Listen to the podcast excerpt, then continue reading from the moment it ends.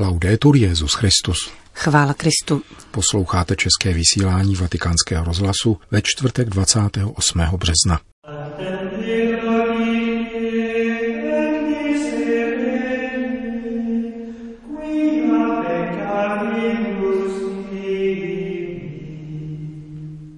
Nasloucháme spíše televizním zprávám než Pánu Bohu, kázal papež František při raním v kapli domu svaté Marty.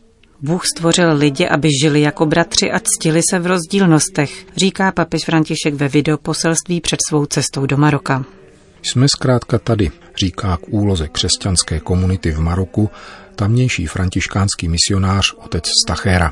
To jsou hlavní zprávy našeho dnešního pořadu, kterým provázejí Milan Glázer a Johana Bronková.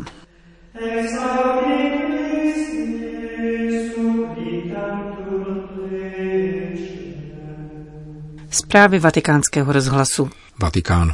Je třeba naslouchat pánovu hlasu, jinak hrozí, že jej zdiskreditujeme, kázal papež František při raním šiv kapli domu svaté Marty.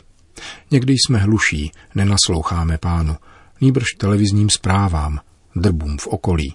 Tomu ano, tomu nasloucháme stále. Petrův nástupce si vzal podnět z dnešního liturgického čtení. Poslouchejte můj hlas a budu vaším Bohem a vy budete mým lidem.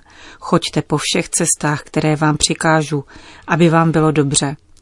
Neposlechli, nepopřáli mi svého sluchu, ale jednali podle zatvrzelosti svého zvrhlého srdce.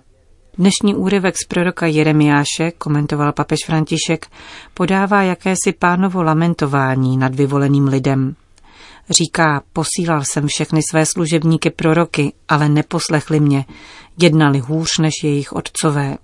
A hospodin končí smutnou konstatací, která, jak řekl František, je jakýmsi svědectvím smrti. Věrnost vymizela, vyhynula z jejich úst. Un popolo senza fedeltà, che ha perso il senso della fedeltà. Lid ztratil věrnost, vytratil se smysl pro věrnost. A církev dnes chce, abychom si položili otázku, nestratil jsem věrnost pánu? Ne, ne, já chodím každou neděli na mši. Ale co věrnost srdce?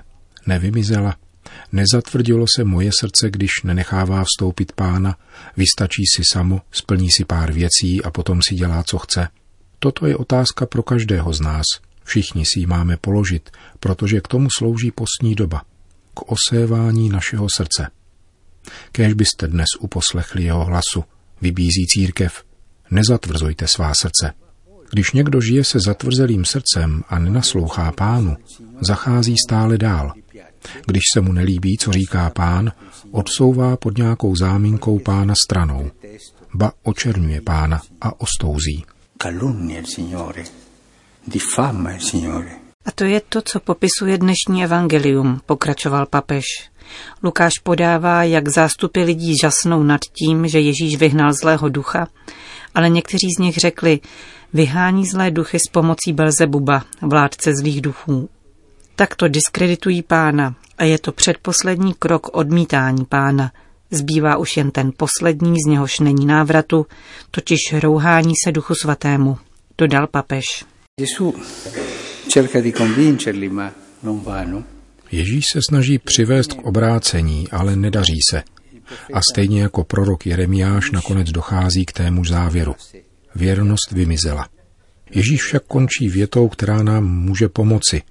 Kdo není se mnou, je proti mně. Někdo řekne, ne, ne, já jsem s Ježíšem, ale spovzdálí, nepřibližuj se příliš. To neexistuje. Buď si s Ježíšem, anebo proti Ježíši. Buď si věrný, anebo nevěrný buď máš srdce poslušné, anebo postrádáš věrnost. Každý z nás, ať při dnešním ši a potom během dne, trochu popřemýšlí, jak jsem na tom s věrností. Nehledám nějakou záminku, abych pána odmítl a zdiskreditoval. Nestrácejme však naději. Obě ona vyjádření, věrnost vymizela a kdo není se mnou, je proti mně, dávají i nám ještě prostor k naději. Ancora lasciano spazio alla speranza. A touto nadějí, uzavíral papež, je pánova slitovnost, kterou nabízí dnešní zpěv před evangeliem.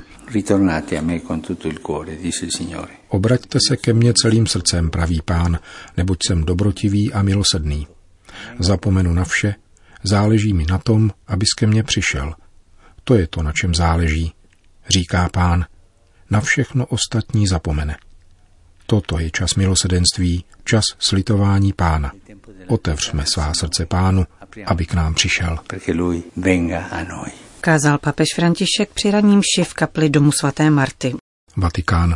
Papeže Františka dnes navštívila prezidentka Litevské republiky paní Dalia Grybauskajte se sedmičleným doprovodem. Jejich zhruba půlhodinové soukromé setkání, které se podle tiskového prohlášení svatého stolce neslo v srdečné atmosféře, hostila knihovna Apoštolského paláce. Obě strany poukázaly na dobré vzájemné vztahy a kladný přínos katolické církve v rámci litevské společnosti. Připomenuli loňskou papežovu návštěvu v Pobaltí, která proběhla u příležitosti z tého výročí nezávislosti tamních republik. Dále se hovořilo o sociální a politické situaci v Litevské republice a konečně o různých tématech mezinárodního rázu, jako míru, bezpečnosti a nezbytnosti větší solidarity k řešení výzev, které se dnes objevují na evropské a regionální úrovni. Končí vatikánské tiskové prohlášení o návštěvě litevské prezidentky ve Vatikánu.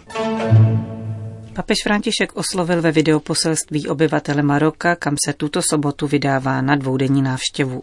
Caro popolo del Marocco. Drazí obyvatelé Maroka. Assalamu alaikum.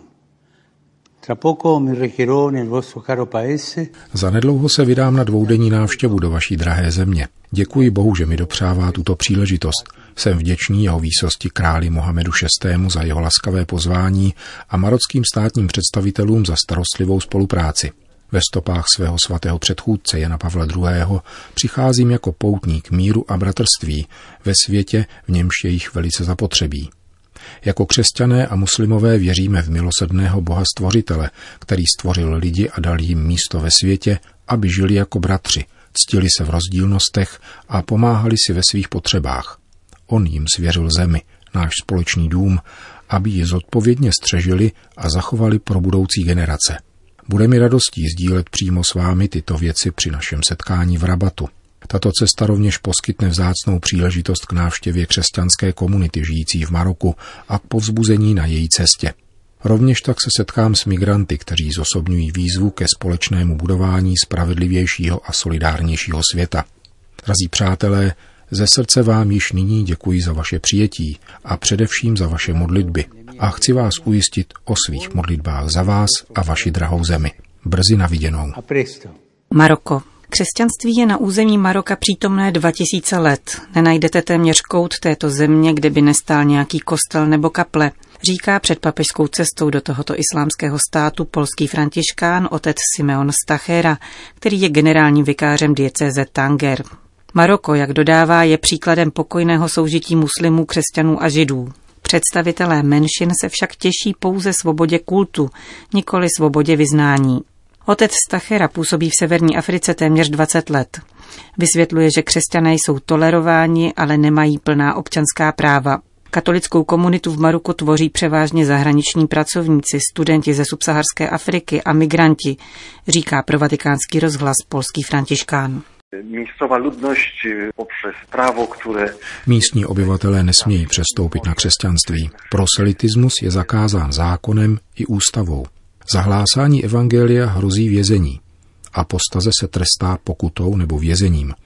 Ale především společnost vůbec nebere v úvahu, že by někdo z místních kruhů mohl opustit muslimskou víru. Proto jsou dnešní křesťané především lidé přijíždějící za prací, Maroko se svižně rozvíjí, je tu mnoho podniků a fabrik. Zajímavé je, že francouzi a španělé, kteří tu pracují, se často přibližují církvi.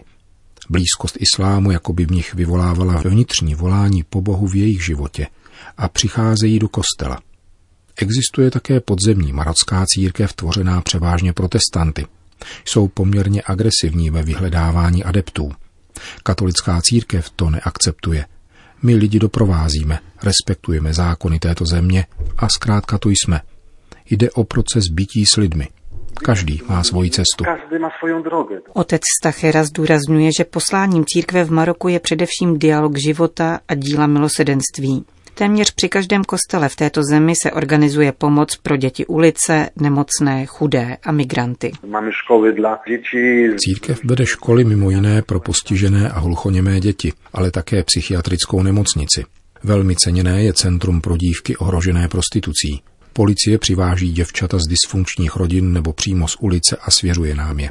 Při nejstarším kostele v Tangeru vedou misionářky lásky dům pro těhotné ženy a matky v těžké situaci. František navštíví také centrum sester Vincentek, kde sestry vedou zemědělskou školu a spravují nemocnici pro ty, kdo utrpěli těžké popáleniny, jedinou toho druhu v celém Maroku.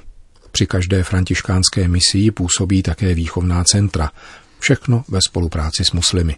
Církev spravuje také 12 učilišť pro muslimy. Ředitelem je biskup, ale veškerý personál a všichni žáci jsou muslimové. Sledujeme oficiální program výuky, ale vdechujeme mu křesťanského ducha.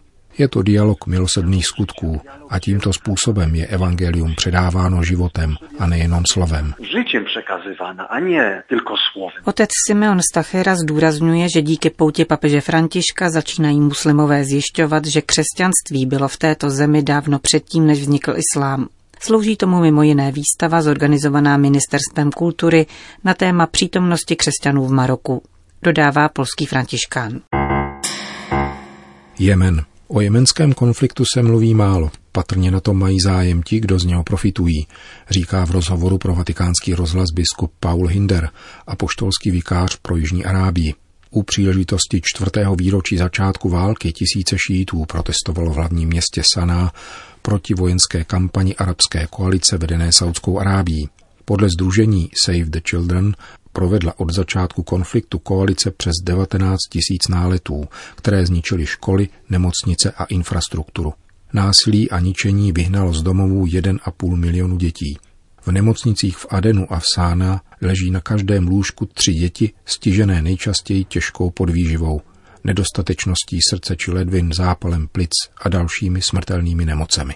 Vyhlídky na konec bojů jsou mizivé, říká biskup Paul Hinder. Uvnitř země je mnoho různých protichudných sil a k tomu ještě přistupují vlivy zvenku. Hovoří apoštolský vikář Jižní Arábie.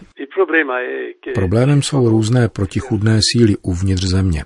To všechno vytváří atmosféru občanské války. Dalším problémem pak jsou samozřejmě vnější ingerence ze strany regionálních mocností, jako je Saudská Arábie a její spojenci nebo Irán. Situace je velmi obtížná a toto všechno nedovoluje dospět k příměří. Nevím, kdy bude moci dojít k pozitivnějšímu vývoji. Doufám v to a doufáme všichni, ale zdá se, že v tuto chvíli je stále ještě příliš mnoho nenávisti a nedůvěry, což je patrně největším problémem. Nedostává se důvěry mezi různými stranami, které lpějí na svých pozicích a nedokáží dospět ke kompromisu, který jako jediný může konečně vést k míru. Proč se podle vás mezinárodní komunita angažovala v této válce, která více než jiné zasahuje civilní obyvatelstvo, tak málo a špatně?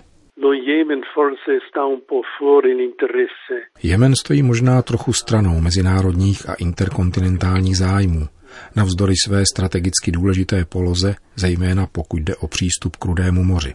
Mám za to, že ti, kdo jsou do války zapojeni, si nepřejí, aby se o ní mnoho mluvilo. Takový dojem to na mě dělá. Rovněž tisk nebo západní média o něm mluví relativně málo, zejména vezmeli se v úvahu závažnost konfliktu. Kde je válka, je také vždycky někdo, kdo na ní vydělává. Ti, kdo mají v rukou obchod se zbraněmi nebo sledují jiné zájmy. Bylo by řešením rozdělení na sever a jih, vytvoření dvou různých států. Možná bude nakonec výsledkem právě to. Já tomu ale moc nevěřím, protože nakonec by bylo nutné vytvořit víc než dva státy. Nejde totiž pouze o jih a sever. Uvnitř Jemenu jsou různé oblasti, které usilují o nezávislost. Myslím, že správnou cestou by mohla být konfederace států, tedy menší míra centralizace než v minulosti. Otázka však zní, budou schopni přijmout toto rozkouskování země, vytvoření jednotlivých regionálních center a tedy jakýsi konfederativní stát? Říká biskup Hinder, apoštolský vikář pro Jižní Arábii v rozhovoru u příležitosti čtvrtého výročí vypuknutí války v Jemenu. Končíme české vysílání vatikánského rozhlasu. Chvála Kristu. Laudetur Jezus Christus.